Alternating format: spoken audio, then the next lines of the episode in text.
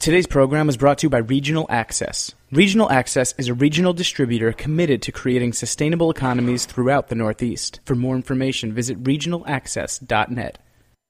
On behalf of our family of hosts, staff, and the millions of listeners who have tuned in since 2009, we want to wish you happy holidays and ask for your support as we launch our daily in house news coverage. Please consider making us a part of your end of year giving in 2013. Your membership donation is tax deductible and the best way to show you believe in our work and the importance of a free, food focused media resource. Consider donating today at heritageradionetwork.org by clicking the donate button. Thanks for your support and enjoy the show.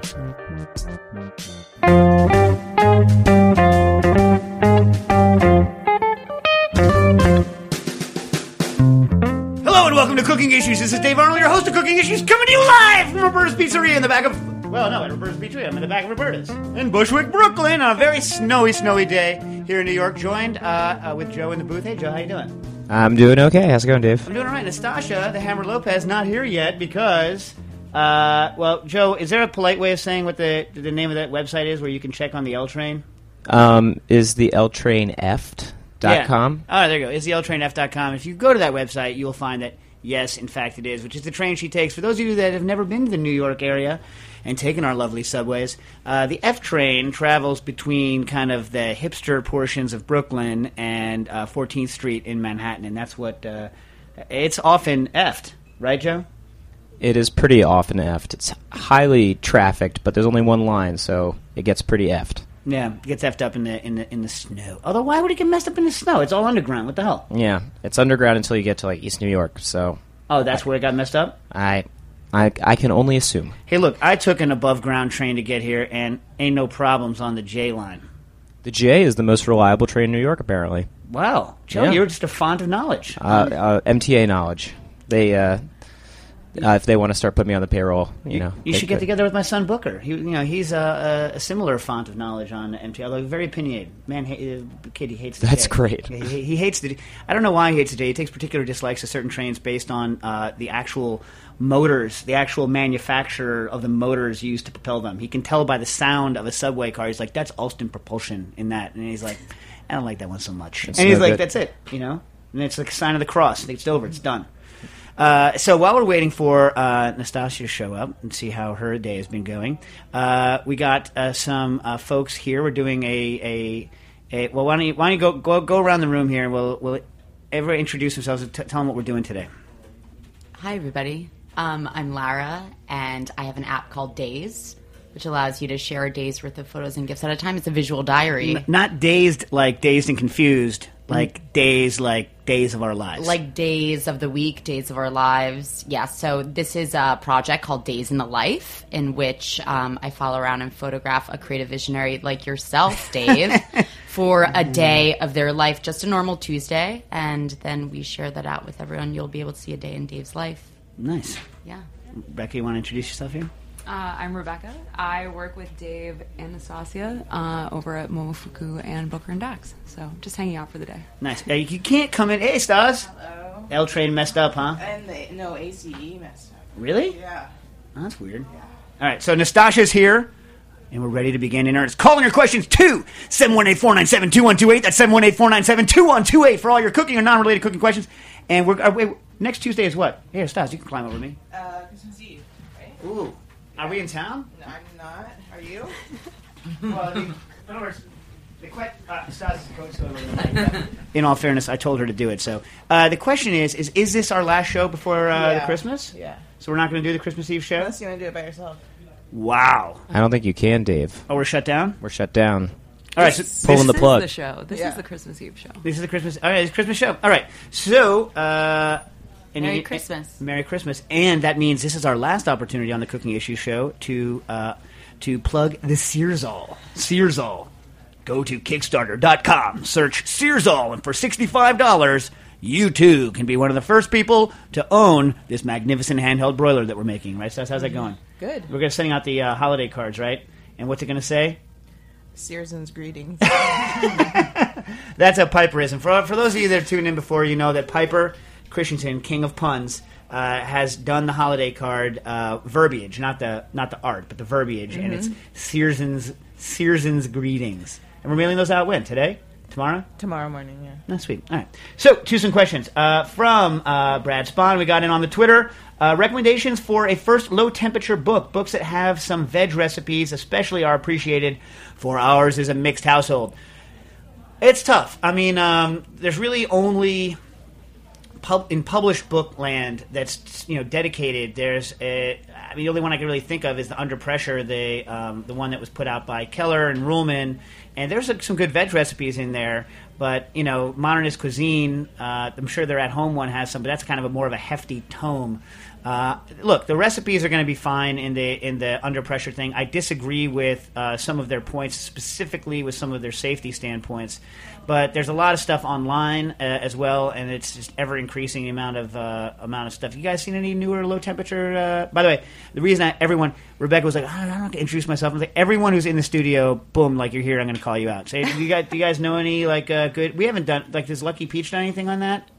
No, it's just as it comes, right? yeah. Like, most of the stuff that you know I work with is kind of as it comes, not specifically, um, you know, low temp or not. I'm trying to think of another one. There's, I mean, first book. So I'm assuming you don't want to spend like 158 dollars. Like you know, the one Roca one is still a classic, which came out. Although Bruno Goussault, the kind of grandfather of uh, low, temp, one of the grandfathers of low temp cooking, detests that book because he says the temperatures are too low. In fact, he says that, it, that it's a book that attempts to poison people. Uh, it's a great chef's book, but I would get the Under Pressure. Um, you know, I have. Do, do the Ideas in Food book have a lot of low temp in it? I don't know. I don't know. And you know what? And go to chefsteps.com where they can put a lot of content online. It's not in the form of a cookbook, but they have a lot of content online uh, for you to check out. That's uh, put out by uh, our good friends like Michael Mackin, Chris Young, and uh, who else is on that one? Grant, right? Anyway. Um, and obviously chefs who use a lot of low temperature work like Grant and stuff, I'm you know sure have a lot of stuff in their books on it. Anyway, sorry I could not be of more help. Is that not very? I feel like I wasn't very helpful. Yeah, like Stas, like I don't care. I don't give. A, I don't give a rat's ass. Okay. Uh, also, we got in. Uh, do you remember those? Uh, you remember those? Um, uh, those uh, cocktail university things we did. Those Yeah. videos we did. So, uh, uh, Dilip, uh, Dilip Rao, uh, Leapers 500 wrote in and says the saxophone during the cocktail university segment sounds like Michelle Pfeiffer and Sean Connery stopped off for a drink in the Russia House. Be like, I mean, like, I, that's good, I guess, right? I mean, like, I wouldn't mind if Sean Connery and Michelle Pfeiffer came and stopped by. I would make them a drink. That's great. I want to be there. Yeah, I like those guys. I mean, I don't really, I don't know them. I like the theory of them. Yet. Yet. Yeah, yeah, yeah. I mean, I've never met. I mean, like Sean Connery, kind of like, Can we find that? Can you find that, Joe? The saxophone and the whatever one? yeah. I'll do a little searching around. Okay. Joe, speaking of, uh, I didn't bring it up before because you know I was waiting for Stas. So I was a little pre, you know, uh, preoccupied. But what's up with Jack and the porn music? You're trying to get people to donate money for the holiday seasons to the Heritage Radio Network using fundamentally porn music. Well, sometimes you have to appeal to not people's like hearts and minds, but to you know their senses and in other ways. If you really want them to give you what they want, right? Yeah, but I mean, like, It's marketing. I mean, like, but a, yeah, okay. So, like, it's a known thing. It's like we're going to like use, uh, we're going to use '70s style porn music. No, I think it's just that's that's Jack's personal taste. um, it, it, it, there was really no marketing scheme here, um, but I will pass the review along to Jack. I, I'm not saying in a negative way, by the way. Can, can, Oh, can- no. Can we play it again real quick? Because Stas didn't get to hear it. Can we play the? Okay, yeah, let me boot that up. Yeah, let's play. Well, like, it'll just come on in, in, in a minute here. Well, he's gonna. On behalf of our family of hosts, staff, and the millions of listeners who have tuned in since 2009, we want to wish got a little bit more of a hip-hop vibe. Wait, wait, no, wait, it your gets more support porny. As we launch gets our more daily in-house news coverage. It's Please more- consider making us a part of your end You know of what year it giving. like? The reason, it sounds like the intro to a Barry White song. Your Maybe that's what I was thinking. is Not like an actual Barry White song, but like the intro to a Barry White song. Something he would Like, do. yeah, it's gonna go in to slow your roll mm. after that or something like that. We should play that. saxophone. Yeah, Jack should have recorded that with all of his vocals pitched down, so he sounds Yeah. like Barry White. That Oh would've my been god! Great. Oh holy crap! Can we do that? Then we would have had the money rolling in. Oh my god! We well, if Phil Bravo, if he would ever come in here and do it, like he could do the Barry White voice. A little Oh, yeah. goofier than Barry That'd White. be great. Yeah, Barry White, rest in peace with your magnificent voice. Okay, um, so uh, you know, did a, uh, a presentation at the Food and Wine uh, thing for all of Amex Publishing. So we'll talk about it a little bit, right? Because it's kind of interesting. So, uh, for those of you that you know, I don't know, I don't know, have heard me spiel about this before. Uh, I spend a lot of time thinking about um, cocktails that other people don't spend a lot of time necessarily thinking about or didn't. Gin and tonic. Apparently, everyone's thinking about gin and tonics quite a lot now. Like it's a huge, huge thingamajig. But I've been working fairly consistently on the gin and tonic for you know almost a decade now. Uh, and actually, it figures in the co- like the last chapter of the cocktail book is all just gin and tonic and kind of you know like full riff on the gin and tonic. And what's that? That's actual people. That's actual children laughing. I thought that was like some sort of special effect that uh, that uh, they're playing. Anyway, so uh, the concept is what do you do after you do the normal uh, gin and tonic? And, the, and the, my new idea, and this is what we were presenting at Food and Wine, is to make a gin and tonic that doesn't have uh, tonic in it. Right, it just hits the same flavor notes as a gin and tonic. So, uh, and in fact, we made one that doesn't even have gin in it, but it tastes kind of like a gin and tonic with a little bit of a more of a holiday note, a little pe- peppery note. Stas hates it because she hates juniper flavors, and then this has a definite juniper flavor in it.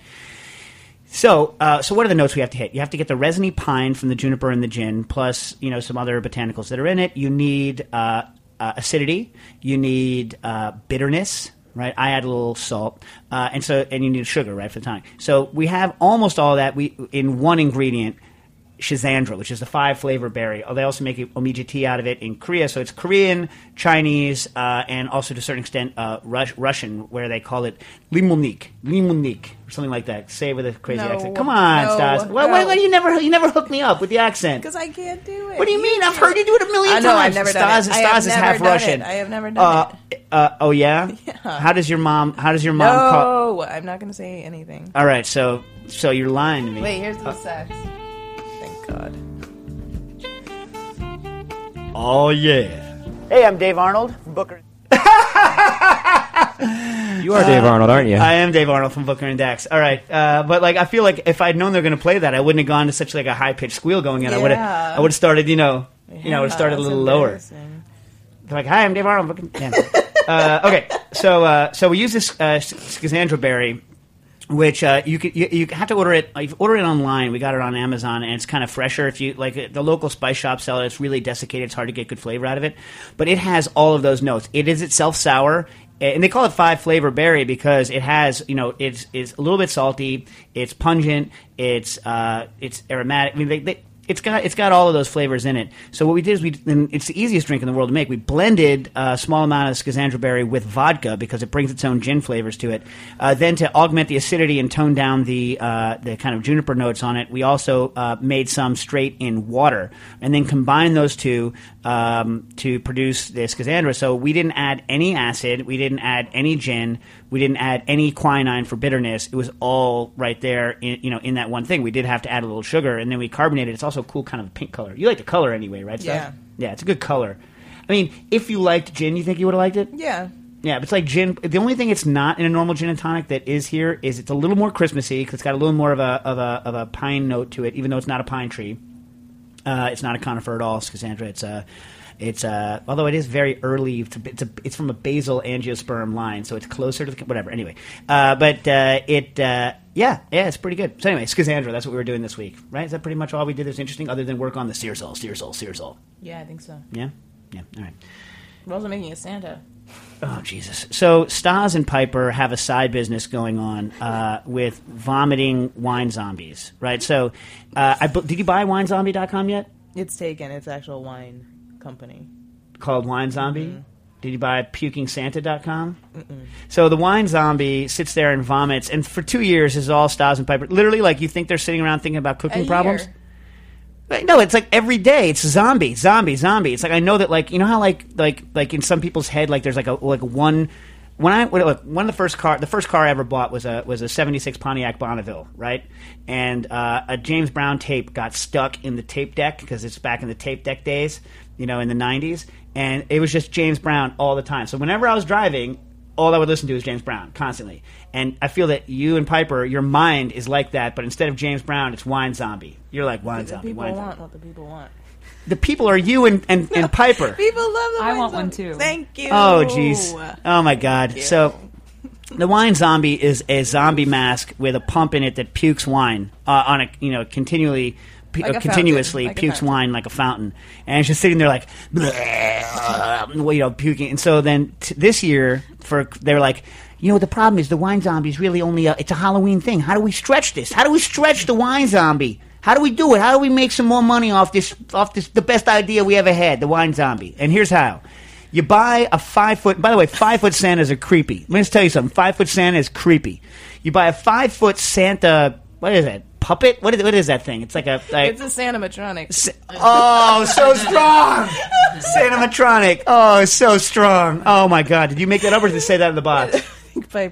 Oh my god, such strength. Such strength of punning. Uh, so you buy this thing, and then you stick the same pump that you have in the wine zombie into the Santa, and you have Santa puking, and then you get your friend Phil Bravo to be like, ho, ho, with the little with the little voice box that's in Santa, Yeah. right? The problem is, is that they're not really willing to take it far enough. So Santa is standing upright, and the pump he dribbles like wine all over his beard, which is freaking gross. No one wants to. And so instead of, and I want your two feedback on this, instead of doing like the right thing, the honorable thing, and make Santa bend over while he's puking, so that the poor guy cannot spill the stuff all over his beard. And by the way, puke on beard is nasty. I don't want. No one wants to drink that stuff they're having it come out of his pipe. And it's like, if it comes out of his pipe, first of all, I don't really know that it's ethical to have a smoking Santa anymore, like at all. Like, eh, but like, secondly, like, you know, if you're if if it's coming out of his pipe, it's not puke. Nobody pukes out of their pipe. Nobody pukes out of their It's pipe. a small and they're like, and they're like, what? a And they're like, what about Popeye? I'm like, when's the last time you saw Popeye puke at all? I already gave the party that we're giving it to the circumference of Santa, so he can't. No, you bend his legs Does it back. just leak you out of the pop his. No, it like. Yeah, it's, It's like It's a like a fountain. fountain. Yeah. no one's gonna understand the puking. They're gonna be, like, oh, Santa is a Santa fountain. It's not like a projectile situation, though. It's like No. you- No, no, no, no, no, no, no. But my point it's is, just my point is, wine? is that no. Look, look. If you just had the Santa with It's the gonna be pipe, water, whoa, whoa, whoa, whoa, actually. It's not whoa, whoa, even gonna be Yeah, wine. you're a liar, liar. It is. water. Yeah, they have their own. Whatever. You mean water based? You mean non-alcoholic? Or water. non-alcoholic. Yeah. Yeah. Or water. Water. Can you drink the fake vomit? Yeah, it's all food grade. So you could just put like a bunch of glasses near there. And Yeah, That's the way that they did it with the wine and yeah, you zombie. Glass Yeah, that's the way they did it with the wine zombie. It's like imagine a chocolate fountain, but instead Right. of puking zombie, or in this case Santa. But I'm saying you just bend his butt back, tilt him forward, so he pukes down into the bowl, so there's no beard hit. Because if you if you see a pipe, if you see liquid coming out of your pipe, your first thought isn't puke. But then you have Phil Bravo's voice making puking noises, and anybody that's ever puked knows that the pipe is popping out of the mouth. No, not even Popeye is keeping the pipe in his mouth. As he's puking, how do you clench your teeth around a pipe and keep the pipe in your mouth while you're blowing chunks out? I think you should have done some research during SantaCon. You could have really like Oh, found some good models. Oh hell base yeah, off of. yeah, yeah. You know what? Uh, and this is a thing. I mean, no offense to the SantaCon people, but you know, I have two kids, and like one of them is still a believer. I'm gonna have. You know what I mean? And it's not cool to have Santa puking on the I'm ground. gonna have Piper send a video of what it looks like. It's not even a pipe. It's not even. A, what is it? I'll send the video. We'll watch it at lunch. All right, all right. So anyway, you can call in or tweet in with your thoughts on puking Santa. But Phil's Bravo, Phil Bravo's voice is quite good. It's quite good. Maybe can you just can he call in and do the voice? Yeah, let's see if we can. Let's call get call and do the voice. All right, cool. Now we have uh, an actual normal question in uh, from M. Uh, Dear Cooking Issues, I am a lover of most all foods. I am a size 12 plus model, so eating is really a part of my job. Because of health reasons, I've really had to cut out a ton of foods. I get really bad heartburn, which has been tearing up the lining of my esophagus. Uh, I need to uh, basically cut out all spicy, citric, high fat, and carbonated food and beverages out of my diet. Rough! That's rough, right? That's that, so. She says the, the the worst things are any kind of pepper, which I recently just grown to love using. Chocolate, that sucks to give that up. Citric fruits, uh, or basically any fruits other than apples. Although why not apples? Apples are can be highly acidic. Well, we'll get into this in a minute. Acidic vegetables such as tomatoes, onions, etc. High fat meats. I've been eating a lot of wild salmon, although wild salmon very high in fat. It, it's interesting. I've, I've done some research and uh, chicken breast. I mean, that's why wild. That's why salmon. That's why people like salmon. Salmon in general is a high fat fish. You can get leaner cuts of salmon, but usually the more money you spend on salmon, the higher the fat uh, content is. That's why people like the like a lot of the cold water salmons that are caught in the you know in the rivers up there in Alaska and Canada and all that because they're fairly high fat. Um, and in fact, like you, you can literally just look at the price range of salmons, wild caught salmons, and they correlate with either with marketing like copper, uh, whatever. But but a lot of times they'll correlate with fat content. Anyways, um, and you know, look at smoked salmon. That's some fatty stuff. And I'm saying this in a great way. It's a good way. Fat, you know, good product. I like fat a lot. Anyway, uh, spices like curry or anything that is intense in flavor. Uh, I now eat a lot of easy to process grains like couscous and quinoa and brown rice. Quinoa, like, uh, I still can't wrap my head around the word quinoa. Do you, anyone else have a problem with It's that? impossible to spell. Yeah, right? Virtually impossible. Yeah, yeah, yeah, right? It's not just me?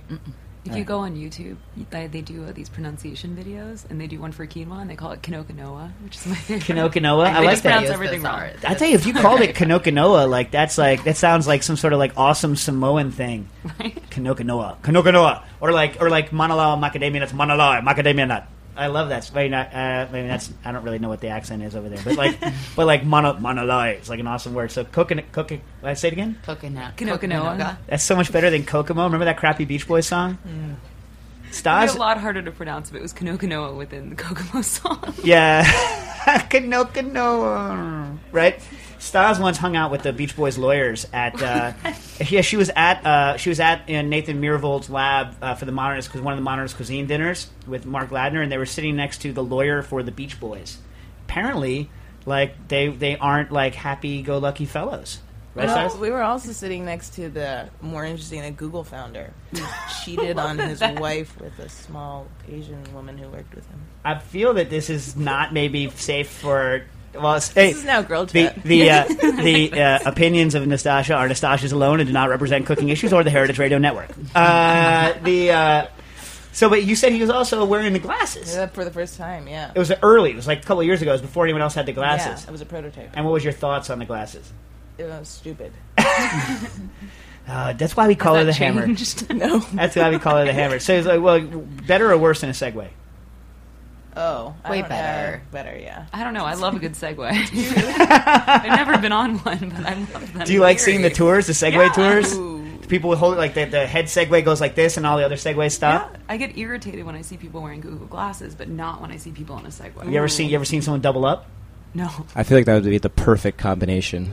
I feel like they do that at the Google office. Yeah. They Google up they and segue up. Yeah. Yeah. You know, at, Google, at the Google office, I did a demo at Google, and they have these kind of awesome Google colored bikes. And the idea is that no one's going to steal the Google, Google colored bike. I was like, I want a Google colored bike, and like they like you can just bike around all over the campus there. The Google campus is in. I've never been to the one here in uh, in the New York, but the one um, in California is freaking amazing. Yeah. It's, it's like it's like it's like pre bust awesome, like volleyball courts and like food and everything. I've been to the one here. Google's one of our in- investors. We love you, Google. yeah. Yeah. How's the how's the campus here? It's good. So I think you you should really go there. That some like some of the best features I think are, are the food programs that they have there. Like they, have like five. demos. What? If they want any demos. Yeah, yeah I mean they have like here. five. Um, what is it called? The like food carts and like trucks inside. They're parked inside of Google. Nah, that's pretty cool. Yeah, I have a friend who works there, and I'm trying to get invited to lunch. So I've, I've eaten at the Google one in uh, in and I spoke to their head chef and uh, they have, an, they have a very interesting program. It's pretty cool. I mean, I mean, they should have interesting stuff. They got more money than God. Okay. Uh, anyway, back to M's question. I now eat a lot of easy to okay, uh, like couscous and quinoa and brown rice. I loved using Near East uh, boxes. And for those of you that don't know, Near East is a brand of uh, like boxed um, Middle Eastern Middle East grains. grain like couscous, brown rice, Little pilafs with little flavor flavor packets. flavor packets. And, uh, and all right, uh, I loved using them, but they have a lot of garlic and citric acid and fats. Now, uh, M, I we looked at some of the labels for the uh, for that, and Might then Phil. and we didn't have. Uh, Joe, we got to call her, but let me let me finish at least the question before I go to the answer. Yeah, Is- is- definitely. Is, it Phil? Um, I'm not sure. All right, let's find out if it's Phil. Okay, so uh, now I looked at the labels for these, and they don't like they didn't seem that high in uh, the ones I looked at didn't aren't high in citric acid. You got to remember.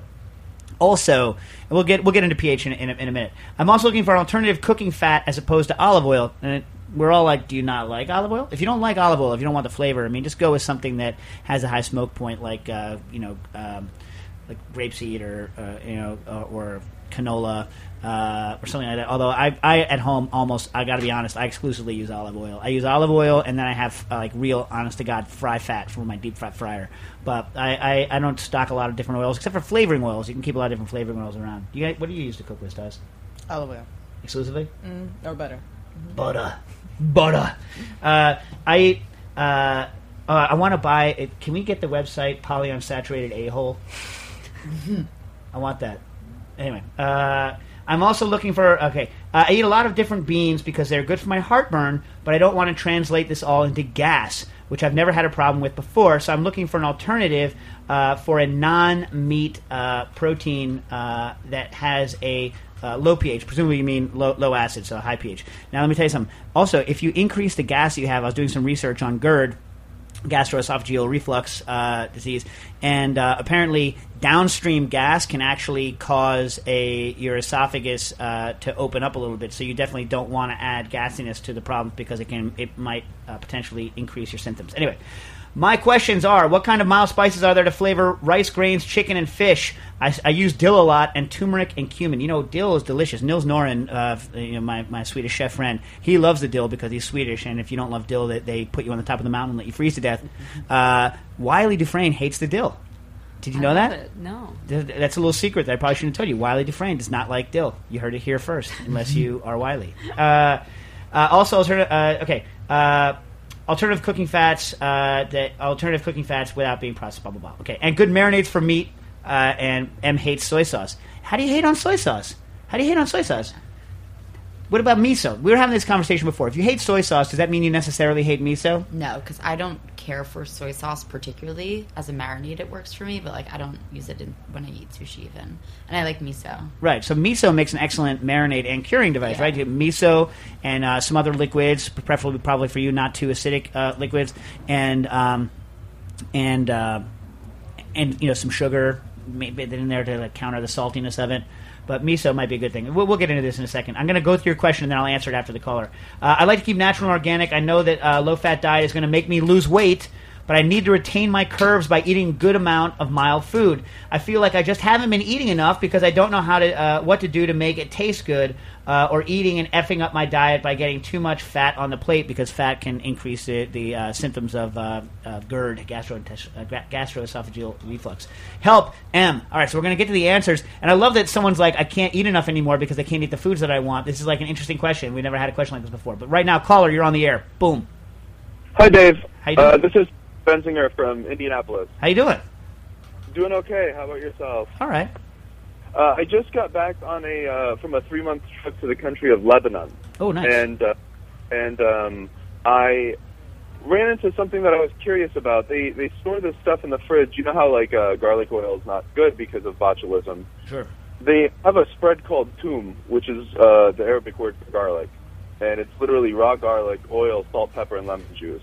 Why is that safe? Is it because of solids content, or is it because of something else that I'm not sure of? Because they store it in the fridge for like weeks, two weeks. Is it a puree? It is. Okay. So, and how much uh, salt and how much lemon juice? Uh, salt to flavor, lemon juice to turn it white. It, uh, it's a it's a yellowish color. You add this uh, you add the lemon juice and it turns it a, a nice white color. Right. So both So the both the flavor. but both the acidity and the salt are going to inhibit the botulism, right? So, I mean, the, the issue with uh, with um, garlic oil specifically is, and is it heated or not heated? It's not heated. Right. So when you garlic grows in the ground, so you know um, botulism is ubiquitous and uh, meaning it, it's everywhere, and it, it gets on the garlic, and you can't kill botulism by normal heating. So you know the the idea that you that you put garlic into oil like a whole clove or something, then maybe even heat the oil, killing all the other competitive bacteria that are on the garlic, uh, like lactic acid bacteria or things like this uh, and but not killing the spores for things like botulism. And then you have it sealed from the air by the oil, but it, locally the garlic is, still has a fairly high water activity because the garlic cloves are entire or the pieces of garlic are entire, and so you can have uh, botulism growth on the actual garlic. Like that's the issue, right? So, uh, if you were to um, add, if you were to make a puree with acidity and with salt, assuming the levels were high enough, you would um, be you would be um, inhibiting the growth of botulism. Secondly, if you're not heating it, there are probably other bacteria like lactic acid bacteria that are good competitors against things like botulism, causing. Uh, did it taste? as- Uh, did you notice any kind of lactic flavor? Was there any fermentation going on in it? I, I didn't notice any. No, it's it, because usually they make it fresh, but if there's any extra left over, they they put it in the fridge. Right. Um, and so botulism is going to grow very slowly in the fridge anyway. And if there are other bacteria present that haven't been killed by a pasteurization step, then they probably provide good um, competition for the for the botulism, so that it doesn't grow. Plus the salt and the uh, fact that it, and the lemon juice and the fact that it's been pureed so that the acidity and the salt are in uh, fu- you know close contact with all the water bearing parts of the stuff because they're not going to be in the oil because they don't like to live with oil. So all of the lemon juice and all of the salt are going to be chilling out with the with the garlic, which is the water phase stuff anyway. And so you probably get the maximum preservation from all three of those things, making it you know not making it not kill you. Right. Okay. Now I don't know what the exact levels are to have it not kill you, but like all of those things are, are very helpful. If you were going to make it at home, you could probably put pink salt in if you really want to make sure botulism is not going to grow. Okay. Would that affect the flavor quite a bit, though? Pink Or- or salt? no. Yeah. No, I mean the the flavor from uh, curing on pink salt is more a reaction, I think, with the meat. I don't think it's gonna. Uh, uh, I don't think it'll affect it, but like you. I mean, it's it's. I'm always a little loath to give out recommendations that are safety recommendations without like actually researching the, the, the documents on it to make sure that I have the levels right. But um, you also got to remember, botulism grows really really slowly in the in the fridge. And Right, i- i- definitely. is it used? Is it is it like put on bread raw, or is it or is it used in cooking?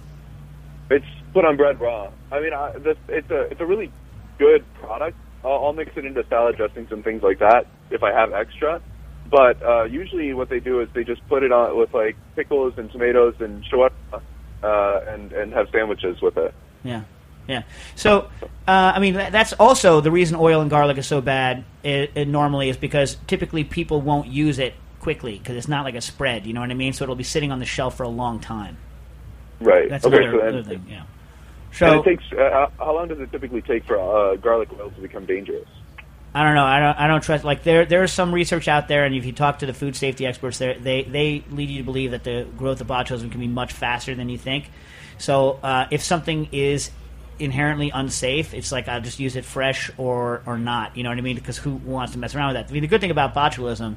If there is a good thing about botulism, uh, is that uh, you know is that you can destroy it with heat. So if you're using something that is poss- possibly contaminated with botulism, but you heat it thoroughly, the uh, the toxin um, from uh, botulism is um, is heat labile, so it will break down. Um, But you know, because typically the way people die is they'll eat a bunch of uh, home canned mushrooms, which are a low acid food. You know what I mean? Uh, Right. You know, they're not getting it from tomatoes or you know things like this that have a high acidity. So the acidity and the salt are really helping you out here. Okay. Thanks a lot, Dave. All right. Good luck with the tomb. All right. Thank you. All right. So uh, back to this. So uh, uh, M, look, good news for you. Good news for you on the carbonated beverage front. I looked up a, an article called "The Effects of Carbonated and/or Caffeinated Beverages on Acid and Non-Acid Reflux and Symptomatic Perception Among Different Phenotypes of GERD" by Jose Remes uh, Troche and uh, Amira A. Azamar uh, Jacome from when is this from? 2012 from Gastroenter- uh, Gastroenterology, uh, Volume 142, Issue 5, uh, May 2012. So here's a here's an interesting thing. Uh, caffeine does, in fact, increase the amount of time that your esophagus spends at a pH below four. So it does increase uh, the damage that's going to happen to your esophagus based on that. But carbonation, although it does increase uh, your burping, and so you think that it's actually going to cause an increase in acid uh, in your esophagus, their research indicates that, in fact, it has no effect. So unless you know that you are specifically have a problem with it, uh, and there's all different kinds of uh, of GERD, but uh, carbonation you might not have to give it up. Which be I would be very thankful to not have to give up carbonation. And remember, like yes, it does form an acid. CO two is forms carbonic acid, but it's not very very acidic, right? Uh, then another thing on um, another interesting articles I was looking up the effects of dietary fat and calorie density on esophageal acid exposure and reflux symptoms from 2006. What's interesting is, uh, and you might not uh, know this, uh, but when they're doing the research on it, um, it shows that increasing the fat content increases the symptoms that you feel right? But they not the actual damage, the actual its actual caloric density that is de- determining uh, like how much uh, the actual uh, pH of your uh, of your of your esophagus is going to go down, whereas your sympt- your your mental symptomatic uh, perception of it is going to increase with fat, which I thought was really interesting. Of course, unfortunately, fat and cal- and, and calorie density go kind of uh, hand in hand. Uh, I also uh, looked up um, the issue with the capsaicin. Uh, I assume you meant spicy peppers, not black pepper, although I don't know. Uh, and yeah, that looks like that's going to be a problem. I was hoping that I could get some data for you that shows that maybe you have a way out that you could eat some of these foods. But other than carbonation, I don't really have any good news there for you. Um, on the so let's go backwards on your questions. Uh, on the marinades for meats, I would try miso. Um, it's it's going to be good. The problem here, really fundamentally, is is that most marinades. It depends on why you're marinating a meat. If you're ma- marinating meat for flavor, then what's up?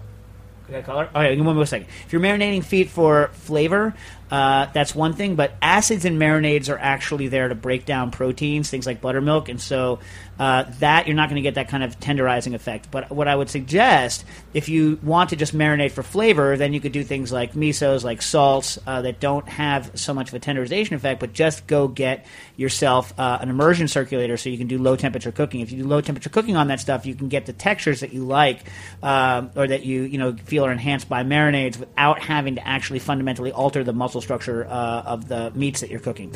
Uh, all right, hold on and then we'll get back to um, we'll get back to some alternate stuff in uh, your the other questions in a minute. But caller, you're on the air. Hi, this is uh, Patrick calling from Brooklyn. Hey, Patrick, how you doing? Good, good. I have a question, a sort of a, another sort of food safety question. That um, I cooked about eight lobsters, uh, them in September. Uh, froze everything. I've eaten everything, including the stock. But what I, I I took out the tamale from the eight lobsters, mixed it, whipped it with butter, and then froze it. And it's but it's a pretty amazing food stuff. It sort of tastes like monkfish liver or uh, sea urchin, you know, together with the butter. Right. And it's been so good that I've been uh, waiting to use it for the right right occasion, and I'm starting to become paranoid that keeping something like a uh, par cooked lobster liver mixed with butter in the freezer may not be safe over the long term. It's in the freezer. It's safe. The question is, what's the quality going to be like? And so when you have uh, water in contact, remember butter already butter keeps well in the freezer, but butter's water content is somewhere in the neighborhood of twenty, but it, it, they're kind of like kind of locked in. Um, in my cells there. So, but when you have a, a you know a, a fat and a um, and a product there, especially one that contains its own enzymes and whatnot, assuming you haven't wiped them all out, is that uh, you could get rancidity. So rancidity is not going to hurt anybody, but it might be a quality issue. And a lot of a lot of like how rancid it's going to go depends on um, depends on. And that's why a lot of times things like frozen cured pork becomes an issue because there's salt in it already, right? Uh, and and you freezing it and you expect it to stay good, but in fact the quality goes down, right? Because unless you're freezing at extremely low temperatures, what ends up happening is is that all of the water soluble stuff becomes concentrated in a, in a very concentrated water phase in the unfrozen part of your food, and enzymatic reactions and rancidity and all those kinds of things still going on. None of these are safety issues. Okay, Mm-hmm. So- flavor. yeah, just flavor. So what I would do is I would I would like uh, I would unwrap uh, uh, uh, you know before you have the big party where you're going to bust out the awesomeness, right? Do you, you have a va- how do you how do you pack this stuff in zips and vac? What do you have? I have it in a crop that's in then it's in a uh, a Ziploc that I basically took all the water the the air out of with the, uh, with your with the with the met, dunking method. So Okay. it's basically air. There's very little contact with air. That's very good, right? So you have a very good chance that it's still good, right? Because air is your mortal enemy with these sorts of things for a variety of reasons. You want contact to the bag to prevent freezer burn. Not that it's as huge an issue with you because you're going to probably break it all down anyway. But what I would do is I would crack the, I would take out the zippy. I would, I would just crack a piece off of the edge of it. And the worst of it's going to be uh, uh, where the air interface is on the zippy anyway. So like the rest of the quality is going to be higher than that. If you chip off a little piece of it and taste it, you know, uh, you know, in the like the the week before you're going to use it, you know, and, and then keep the other stuff frozen solid, then you should get a good uh, indicator of the quality. You don't want to bring it up and down a bunch of times because that's going to ruin the quality. The more you freeze thaw, freeze thaw, freeze thaw, but that's you know, as long as you just pull it out, crack off a little piece with like you know a knife, you know, just don't cut yourself, and. uh uh, you should be able to get a firm indicator of quality. But from a safety point, I would not worry. Okay, great. Well, this, I mean, this is a pretty awesome ingredient. So I'm just, I've been, I've been waiting, waiting for the right chance to use it. And how long has it Like I- been since summer? So it's been like five months, six months.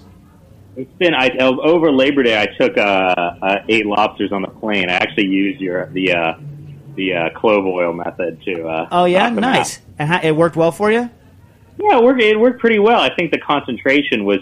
It would. I, I want to try it again. You know, because it was it was it was a preliminary method, but it definitely seemed to um, affect the lobster's flavor in, in a positive way. And I, I sort of I have this grand vision of, of going back up the main, returning with more, trying again, and and crazy. I maybe a, a po- possible idea of making fish sauce with with with lobster. Lobster uh, carcasses. Well, the- But I haven't seen that done before. the, the interesting thing about um, I you know I have a new te- I have a new technique for lobster that I use. Um, yeah, the lobster. The reason lobster tastes good in Maine is because well, if you talk to a Maine person, it's because they have hard bottom, whereas like Cape lobsters, like there's a mud bottom, and so like you know, uh, the lobster the lobster folks from Maine are like. I would never eat one of those mud bugs from the Cape. And then you're like, oh, come on, man. Honestly, they do have some good tasting lobsters in Maine, but lobsters start deteriorating the minute they're pulled out, right? So, and, and like, so when they're sitting in tanks for a long time, they deteriorate. That's why, like, you know, if you if you get the guy from the lobster boat, that's why the lob. Plus, also, obviously, depending on the time of year, whether you like a shedder or what, depending on how long ago the lobster molted that can also it's an obvious factor of quality. But they, you know, you want the lobster to be as fresh as possible. This was why they probably tasted good. You flew them back and cooked them right away. But uh, that wasn't a total aside, you know, because I, I go on tangents. But the, the I have a new lobster technique uh, from maybe like a year ago or something that I do. Uh, if- you don't want to do clove oil, you could try th- try this one out. Um, what I do is I uh, I spike the I put the lobster in a in a uh, baking tray, right? Uh, a glass baking. I don't have to use glass, but I use it because it's non-reactive. A glass baking tray with like a little like wood block under its carapace, and then I uh, I cut through the uh, carapace, like destroying all of the uh, you know most of the uh, ganglia that are uh, around there. You basically just bisect the head, right? So now you've wiped out the head, and then uh, I I uh, break it apart and then I take the shells and I make the shells into a uh, lobster stock, and then I add the meat from the lobster back to the lobster stock, and then uh, poach it off that way, so you don't lose any uh, of the flavor. And I've been getting good results with it. hmm Anyway, there's a different thing to try sometime if you want. But uh, Yeah, I'll be I'll be I'll be sure to try it, and I'll, I'll let you know how the uh, the lobster tamale butter tastes. yeah, so yeah, send that send, send us a link to the uh, Twitter account so uh, at Cooking Issue, so I, so you know how it tastes. Okay, great. Thanks so much, Dave. All right, cool. Thank you, caller. You're on the air. Hello. Hello. Hi, it's Brian. How are you guys? Hey, doing all right? How you doing? I'm all right. Uh, doing okay in the snow? Yeah, yeah. So Styles okay. Um, I got a, all this conversation about botulism has made me paranoid about this um, pressed eggplant pickle um, that I that I made um, uh, a couple of months ago when the weather was was nice and we had lots of eggplant. Yeah. Um, so what I did is I, I pressed I, I sliced the eggplant thin and then I salted it and then um, basically I, I, I drained it and then I added a, a bunch of vinegar to it. I mean, this is a traditional sort of Italian recipe, and then you take um, and then you put some um, uh, some olive oil and some garlic and some pepper over it, and then you uh, and then you, you cover it. Um, and I've also seen it done with mushrooms as well. Yeah. Um, so basically, there's not much. There's not really any water. Uh, or very little water in there. Should I be worried about botulism? I mean, I've put them in cans, but I haven't done a, a heat pack. I didn't do a heat pack process because it was a cold process. Right. Uh, well, I mean, I have a jar of those eggplants in my uh, fridge right now. They're delicious. You know, I mean, I have a, commer- a commercial variety, but uh, they're Italian. They're delicious, but um, they're acidic. You know, uh, so like, I mean, the main the main thing there is, you know, your your your two main saviors there are they're salty and they're acidic. uh, and so that's what's making them safe. I mean, the the the real problem is like uh, in mushrooms where people don't add acidity and they do it you know low acid or they don't add enough acid or enough acid and salt, uh, and then they get rid of um, competitive uh, bacteria. Did you do a cook step at all? Did, uh, did I do a what step? Did you cook it at all or no? there was no cooking. Right. So again, like you know, as I said before, that's probably actually helping you because if there was, if you didn't add enough salt to prevent any sort of uh, growth or enough acid to really prevent uh, growth, then probably you would get lactic acid bacteria growing in there, and it would function more like a traditional pickle. Remember, when you're pickling vegetables in water, they're essentially in anaerobic, uh, like sauerkraut and kimchi are essentially anaerobic uh, activities. And things like botulism are being um, prevented by uh, combinations of, com- of uh, competition from lactic acid bacteria because they haven't been destroyed, and uh, and uh, through salt and through uh, the acidity, either added acidity in your case from vinegar or the acidity that's produced by lactic acid bacteria. Uh, and you know, I don't want to really go on the record saying what's safe and what's not because uh, you know, like uh, I can't. But the fact of the matter is, is that a lot of your problems are going to happen if you destroy the competitive bacteria through heat processing because the heat processing typically that you're going to do unless you're doing retort canning is not enough to kill the spores of things like botulism you know what i'm saying I hear that, but even even with this one, um, it, because it's covered with olive oil, does that make it more prone to um, uh, to you know nasty bacteria? well the olive oil covering it, it like instantly now you're in an anaerobic uh, you're in, in, in a, an anaerobic uh, environment without right? But it, but the, so the question is what's going to grow in that anaerobic environment? So you're you know there are nasty things that grow in an anaerobic uh, environment perfringens uh, you know botulism you know some spore forming nasties like that uh, there's microaerobic things that can grow in those environments, like listeria. And so then the question is, but there's also good things that grow in that environment, like lactic acid bacteria, which is all you know all the great lactic Sure. pickles in the world are based on. So then the, the question is, how do you favor the growth of lactic acid bacteria and disfavor the growth of the other nasty ones? And salt, right? Uh, acidity and not killing the because unfortunately it's fairly easy to kill the good ones because they don't form they, they're not spore forming. Lactic acid bacteria you wipe them out and they're wiped out. So if you're not wiping them out to begin with they're still there. And so, and, and even just like having, even if you cook something, if you expose it to oxygen and then put it to the air and put it back in, there's more lactic acid bacteria hitting it because again they're ubiquitous. But it's it's this kind of pasteurization in place in oil phase with low acid and low salt. They're really favoring nasty things like botulism, um, perfringens, all these other things.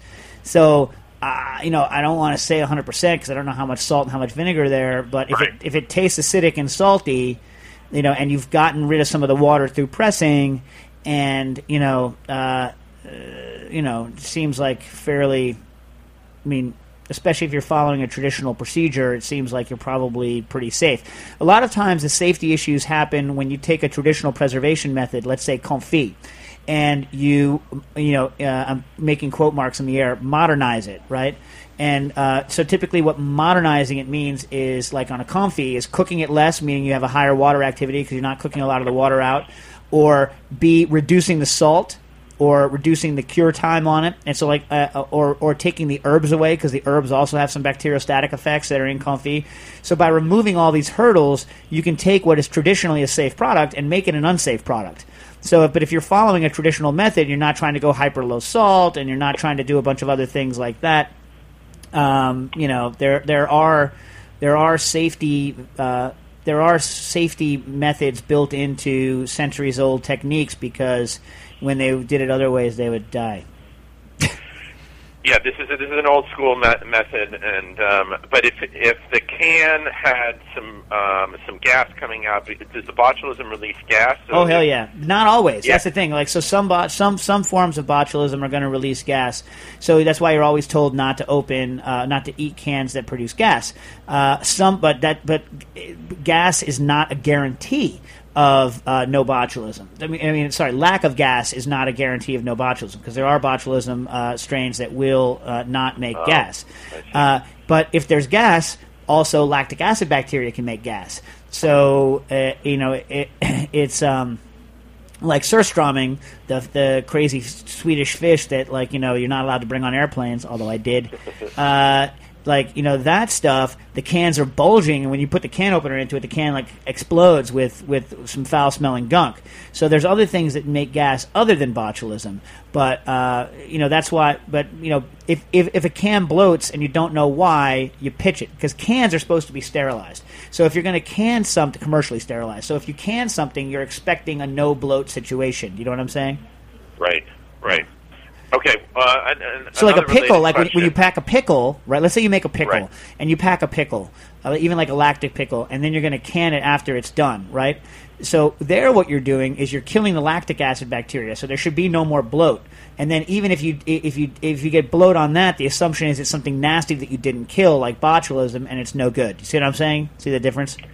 Right, I Yeah, got it. yeah. Um, and another pickle-related question. So, it, I've I've read that you can use whey to kickstart uh, a, a, um, a, a pickle, um, and kind of keep it keep it going going that way. Um, but that seems to me kind of counterintuitive because that is a, sounds like a different process, which would create an environment that wouldn't be friendly for lactic acid bacteria. Well, uh, I mean, like remember, like cheese is grown. I mean, cheese like cheese is fundamentally like a lot of the ripening in cheese is uh, are lactic acid bacteria and, uh, and other things. I mean, it depends on, on what kind of cheese you're making, but no, they, the whey is a good substrate to grow uh, bacteria. Yeah. Oh, okay. So I can use my uh, the, from my yogurt away from my yogurt uh, as a as a kind of Kickstarter for my pickle, and it'll Oh be hell a, yeah! It's full. It's full of lactic acid bacteria already. You know what I mean? Especially Oh, if, it, if it's whey from yogurt, you know, and you haven't Ah, heated ah, it. ah. Yeah, yeah, yeah. I mean, it. it's already pre-cultured. It might not know whether or not the particular strains that you have are necessarily the ones you want in, in pickles, but yeah, you've already got a you already got a raging lactic acid colony there. So I mean, already you've kickstarted it, and you have you have the inhibition of uh, ne- negative uh, bacteria like uh, like um, uh, botulism or or, or perfringens. Would it be possible to pickle uh, with using whey uh, as a as a as a starter, and so you don't have to add salt, or I don't have to add as much salt?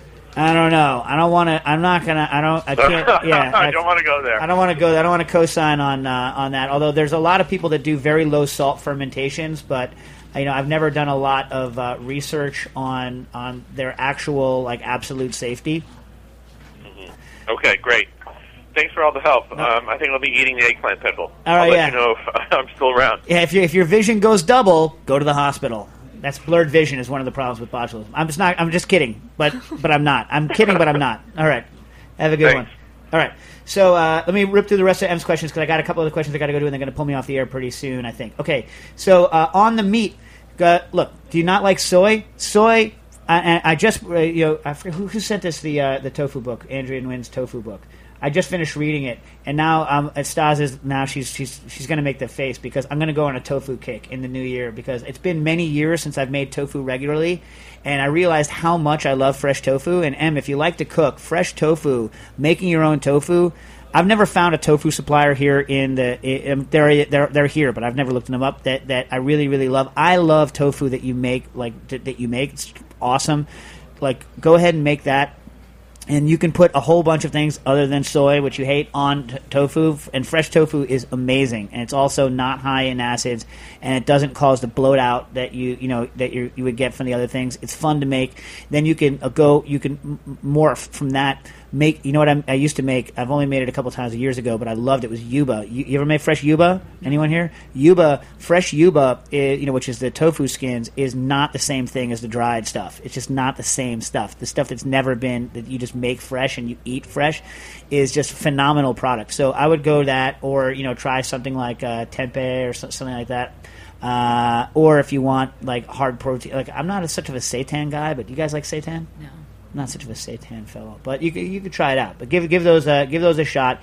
And also, I wouldn't worry about the uh, amount of garlic unless it's actually bothering you, or the uh, the acidity of those uh, of those peel off products. I'm probably just adding a small amount for flavor. And uh, you know, I, I wouldn't worry so much uh, uh, about that. And if I have some time, we'll go back and we'll talk about some more spices. My- You got you guys got any good spices? I like the ones that you were mentioning. I like turmeric. I like cumin a lot. I use a lot of cumin. I put like boatloads of cumin in my like in my guacamole. Although apparently I'm told I'm not. In fact, Stas and Piper made a chili and it didn't have cumin in it. I'm like, well then it ain't chili. It's not chili. It's some sort of Vermont meat stew. You liked it, right? Yeah. So I was like, I don't want to hear about the chili. All right, let me let me, let me catch some other questions real quick before they uh, before they rip me off here. Uh, let's start with uh, Sam. Sam writes in, "Hey Dave, what are your thoughts on storing chicken eggs at room temperature? Does the type grocery store eggs, farmers market eggs, uh, blah blah blah, just falling out of the chicken? e- Oh, falling out of the chicken. I don't like that. I thought. You like that? Thoughts that? Bloop. Uh, Stas hates that. That image is going to be in her head now. And our previous storage conditions matter. I have no problem storing eggs in the fridge. I just think they look badass in a tray on the counter. Sam, okay, listen. Sam, the issue with storing eggs at room temperature is not one of safety. Uh, it's one of quality. Uh, and it depends on how long you're going to store them. If you're only going to have them for a, a couple of days, then it's not going to make that big of a difference. You're going to want to look up the Haugh unit. The Haugh unit is a measurement of how high the egg yolk sits up on the egg white. And it's a determinant of the quality of thick white versus thin white. And what happens at higher temperatures, like uh, storage temperatures out on the, on the counter, is that the thick white breaks down. And you also have a lot more transpiration uh, at the higher temperatures and loss of moisture through the, uh, through the egg. So you're going to get more weight loss at room temperature through the pores in the eggshell, and you're also going to get more degradation of the thick white into thin white when it's sitting at uh, room temperature. So if you're going to use them right away, no, it doesn't matter. If you're not going to use them right away, then please uh, keep them in the fridge because you're just going to be losing more and more of your uh, thick uh, white. That makes sense? Yeah, and they. Uh, I read an article called "Comparing uh, Comparative Proteomic Analysis of Egg White Proteins Under Various Storage Temperatures," and what they think uh, going on is that you're getting uh, an acce- acceleration of the breakdown of uh, ovalbumin at higher temperatures, possibly due to um, enzymatic reactions. Okay. Uh, got a question on someone who just got their Nomiku, but I don't have the name of who asked it, which is unfortunate. Dear Dave, Nastasha, and crew, I've recently reviewed, received my brand new Nomiku circulator, which is made by Weepop, Weepop, Sippy Pop. Uh, bam. Uh, and I'm extremely happy with the few things I've cooked in it 63 degree egg, 55 uh, degree strip steak, and 60 degree sausages. Those are all good, although cook the rib. I like the rib much better than the strip, but that's just me. For Christmas, this is very important. We have to get to this question. For Christmas, I've ordered a two rib aged prime rib for my small family, and of course, I'm planning to circulate it. I've heard Dave talk about this dish a few times, but I could not piece together all the advice from different shows, so I'd be very grateful if he could give a best practices for low temperature prime rib. I'm planning to do 55 for about four hours with the meat sliced into two steaks. I think this is enough to pasteurize it for my pregnant wife and two year old son. Uh, you're correct, it is. Uh, but advice on other time temperature combos is welcome. The uh, issues I'd most like advice on uh, are bone on or bone off, and best uses for those bones if they're not circulated with the meat, seasoning before circulating or just after, and whether to add any fats, aromatics in the bag, whether to chill before searing or just hold the cooking temperature or drop it a bit lower, and best, best methods for searing. My first low temperature steak was pre and post seared in a skillet, uh, but I had some trouble with the excess surface moisture in the post sear. Besides uh, skillet searing, the other options would be a domestic broiler or a cheap propane torch. I've kicked for the Searzall, but it can't come soon enough. Duh! Uh, are there any other pitfalls, tricks uh, you care to mention? Uh, thanks a lot for the great information and for the entertainment. By the way, your previous advice to limit the oxidation of vermouth by decanting into smaller bottles worked very well. Glad to hear it. And it gave me the excuse to keep a supply of 200 milliliter cava bottles at home for when the fancy strikes. Uh, best, and then eh, we don't have your name, which sucks. Uh, but you sent it into us. So here's the deal. So on a dry aged prime rib, uh, smell the bone. Usually, when you're dry aging a piece of meat, a lot of the kind of dry age smell uh, is on the on the like silver skin and, and like stuff right around that bone. If you cook in a bag with the bone, sometimes that flavor can permeate all of the meat, and some people like that, and some people hate that. So if you are a huge flavor uh, uh, uh, fan, rather of the of the dry age funk that comes from a long aged thing, just smell that bone and realize that that smell is going to be throughout the piece of meat if you cook that way. If you don't want it that hardcore, and if your wife is pregnant, let me just tell you, having gone through uh, cooking for a pregnant wife twice, same wife, two different pregnancies. Uh, you uh, certain smells li- like that can really be triggers uh, uh, for uh, people who are pregnant, and so you might not want to have of making them not want to eat it. You know what I'm saying? So uh, if I were you and uh, and I was cooking for my wife when she was pregnant, I would cut the bone off before I cooked it. Now, what to do with that bone? Chop that bone up, roast it off, uh, make any sort of gravy, render the fat out of it, do whatever you can, and make a Yorkshire pudding to go with your prime rib that can be done at the same time that thing's done. Because Yorkshire pudding is one of God's gifts to food. You just want to render out enough flavor and cracklings and fat so that when you whip up the Yorkshire pudding mixture and pour it into the hot, uh, you know, into the into the roasting pan, that you get that awesome beef flavor. And typically, that's what I'll do when I make a prime rib. I'll trim it all out for. I, I leave fat on because I like fat, but I'll trim off, uh, you know, some of the fat and the bones, and I'll roast them off, and I can have a Yorkshire pudding ready as soon as the steak is ready, instead of waiting for 20 minutes while the rib is resting during normal cook to make your Yorkshire pudding. So I got you covered on that bone. That's definitely what you should do. Now, what you really need to also be careful of is you don't want to low temp cook the rib entire and then serve it that way because with prime rib, you want a little bit of the overcooked parts around the edges, right? So if you're going to serve it as a standing rib, which you're not, then what I what I do is I would cook the cook it uh, low temp and then roast it in a high oven after you let the temperature come all you know way down and then you roast it in a, in a, in a hot oven to get that kind of prime rib feel if you're going to steak it then I would sear it. I would steak it before you cook it, right? This way, uh, you're going to have some searing around the edges. It's not just one big field of same colored meat. I would steak it before you sear it, uh, before you uh, circulate it. Then I would do your pre-sear just like you did bag it. I would cook it at that 55 for, like you say, like four hours is good. It'll be nice and tender. Then I would drop it to 50 for about a half hour. Uh, you know, I would ice cube drop it. Just throw, set your circuit 50, throw ice cubes in. The temperature will drop down to 50. Hold it there for a half hour. You're not limiting the safety because you're going to eat it right away. Then I would sear it in a, in a super hot. I would get like a cast iron uh, thing screaming hot. Don't use a torch on it. Cast iron pan screaming hot. Uh, open your windows, turn on the hoods. It's going to make a, a, an immense amount of smoke. It's going to be a nightmare. Then, uh, after they're screaming hot, put you know enough oil to make sure that you hit all the sides of the uh, steaks. I would do two pots at. Uh, Two pans at once, and then do like a minute and a half, two minutes on each side to sear it off, and serve it with the Yorkshire pudding. And I think you're going to be happy with that. Yeah. Yep. Yeah. All right. Good luck with that. Let us know how it goes. Uh, now, if we, do we have time? No, we're five, six past. Do we have, we have time for one more quick one or no? No, we need to do some promo stuff. But so I got, I got. Okay, why don't we? Well, David Gabois wrote in about foie gras and cooking an Arzak egg. All right. Our our callers should only ask one question. That's the problem. What? Wow, well, we're here. We're here. All right. Well, why don't you do the promo stuff? And if they rip us off the air, they rip us off the air. And then I'll talk about at the Let end. Well, Rebecca do it. all right, Rebecca, go ahead. You guys should do I don't know. Well, what are we talking about? Oh, the Reddit tonight. You guys are Dave's doing uh, Reddit AMA. I'm doing an Ask Me Anything, right? That's what it's. yeah, I don't really understand how it works, but apparently I'm going to be uh, at a computer terminal between six and eight p.m. tonight. 6:30. Six thirty and eight p.m. tonight, uh, a- answering any questions. And they showed me an example, and some uh, a, a nuclear scientist was uh, like there, like some sort of like you know anti, or I guess he's anti-nuclear proliferation, something like that.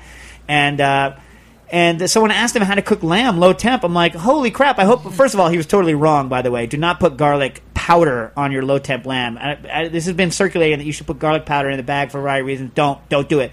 But uh, because it, it tastes kind of burnt and, and I don't like it. But, but but then I was like, I hope no one asks me questions about nuclear prol- prol- proliferation because that's not my specialty. And it says ask me anything. But Rebecca said, "Don't worry, it's not answer anything. It's ask me anything. I can be like, yo, I don't know anything about. it. I don't know squat about that. I don't know anything about. It. I mean, I do know something about it's that. true. It's true. If you don't know the answer to it, you can say you don't know the answer. To I think it. you know that's, that's the smartest okay thing you could ever say. Like my favorite thing to say. I, I, I, if I don't know the answer, I don't know. So what other promotional stuff do we got? We got to do. I think that's, That's it. pretty much. All it. right, okay. So like until they they're going to turn me off the air when I do it, but I'm going to read uh, David's question on uh, foie. First of all, uh, and and Arzak egg. I'm to do the Arzak egg first. First of all, I'm a Searzall Kickstarter uh, Kickstarter supporter, so I'll be looking forward to having my very own Searzall in June. Also, the wife and I uh, had a great time at Booker and Dax in June. Uh, we chatted with you very briefly about the centrifuge I just bought off of eBay. Uh, finished our libations and headed off to WD50 for dinner. Good choices, Booker and Dax WD50, like both of those places. Uh, we really need to make it back to NYC soon and see what new stuff you guys are cooking up there. Uh, we've got a big dinner coming up, and we and we want to wow the three couples uh, my wife and I are inviting. I have two separate questions relating to this, but if you only have time for one, then the first one is more important. I'm serving seared foie gras, but I don't have a Searzall yet. I'm sad for you because a Searzall is the best way to do this. So how should I cook and sear it? I'm getting a dozen 2.5 ounce prepackaged slices of foie, and don't want to render too much fat out from each slice. Also, these guys are sensitive, so I can't serve it rare. It really needs to be pasteurized. With this in mind, I was going to cook the slices sous vide at 131 for 20 to 30 minutes and then sear one side only. Uh, I know that each step I would lose precious foie fat. Will bagging the foie slices with some fat, either clarified butter or pre-rendering the foie safe from previ- previous applications, reduce the amount of fat each slice loses in the water bath? For searing, how about pan searing with generous amount of fat already in the pan?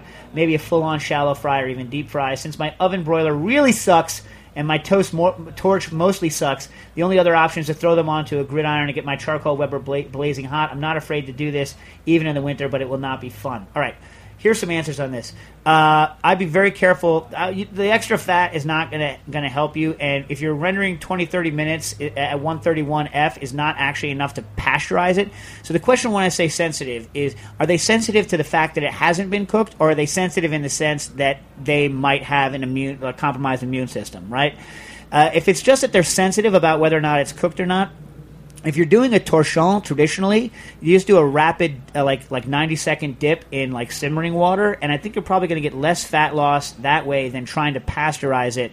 Uh, at like a higher temp for a longer period of time, I think you're going to get a better texture. Then you can cool it down again in the bag, and then um, and then from there, I would do I would just do like a screaming hot on a dry pan. You're going to do much better because you're going to get a faster crust. You're going to get less bleed out from the edges. Remember, if you put it in deep fat, you're heating the edges too, so you're going to get more bleed out all over all over everything. I would put it in a dry pan. I've always been taught to put it in a dry pan. I would get it hot and put it in uh, a dry pan. If the hottest thing you own is your Weber, you could put your pan on the Weber and, and get it to go. But then do a quick sear off like that. Just be careful with it. Also.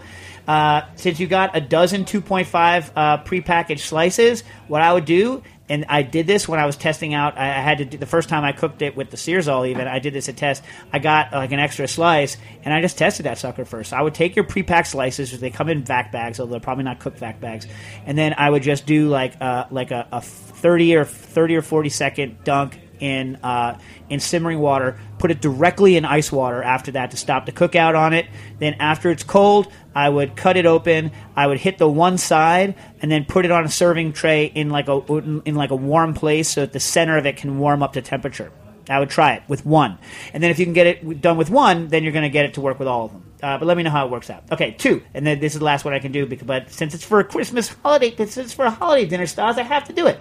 Uh, I'm, I'm doing my own version of an Arzak egg. So. Uh, Arzak, you know, their uh, famous uh, father uh, daughter chef team, the Arzaks in Spain, uh, and they do this egg where what they do is is they uh, they put uh, uh, they put uh, plastic wrap into a ramekin, and then they put like nice flavored fats like duck fat. It was actually in one of the early Lucky Peaches in the ramen thing.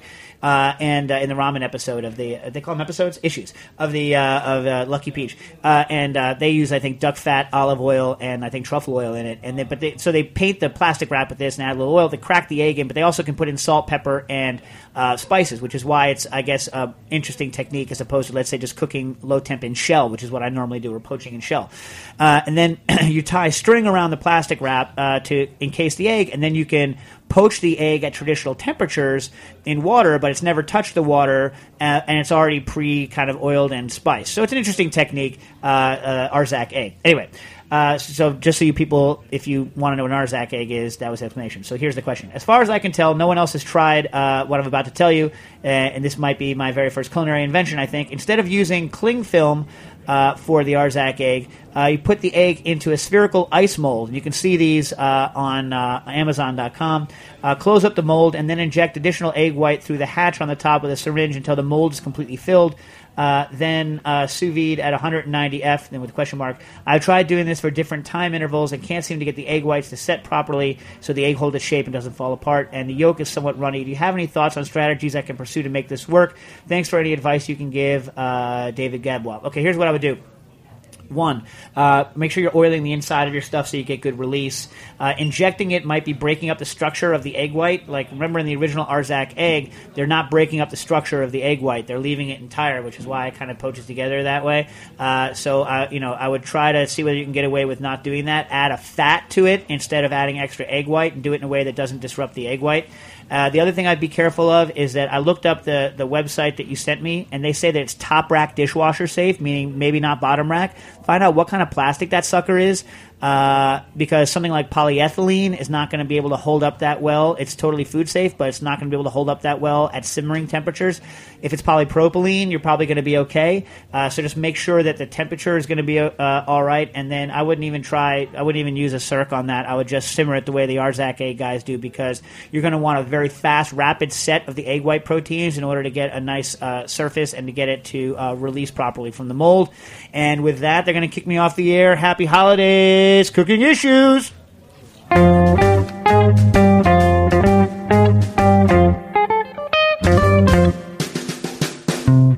Thanks for listening to this program on heritageradionetwork.org. You can find all of our archived programs on our website or as podcasts in the iTunes Store by searching Heritage Radio Network. You can like us on Facebook and follow us on Twitter at heritage underscore radio. You can email us questions at any time at info at heritageradionetwork.org. Heritage Radio Network is a nonprofit organization. To donate and become a member, visit our website today. Thanks for listening.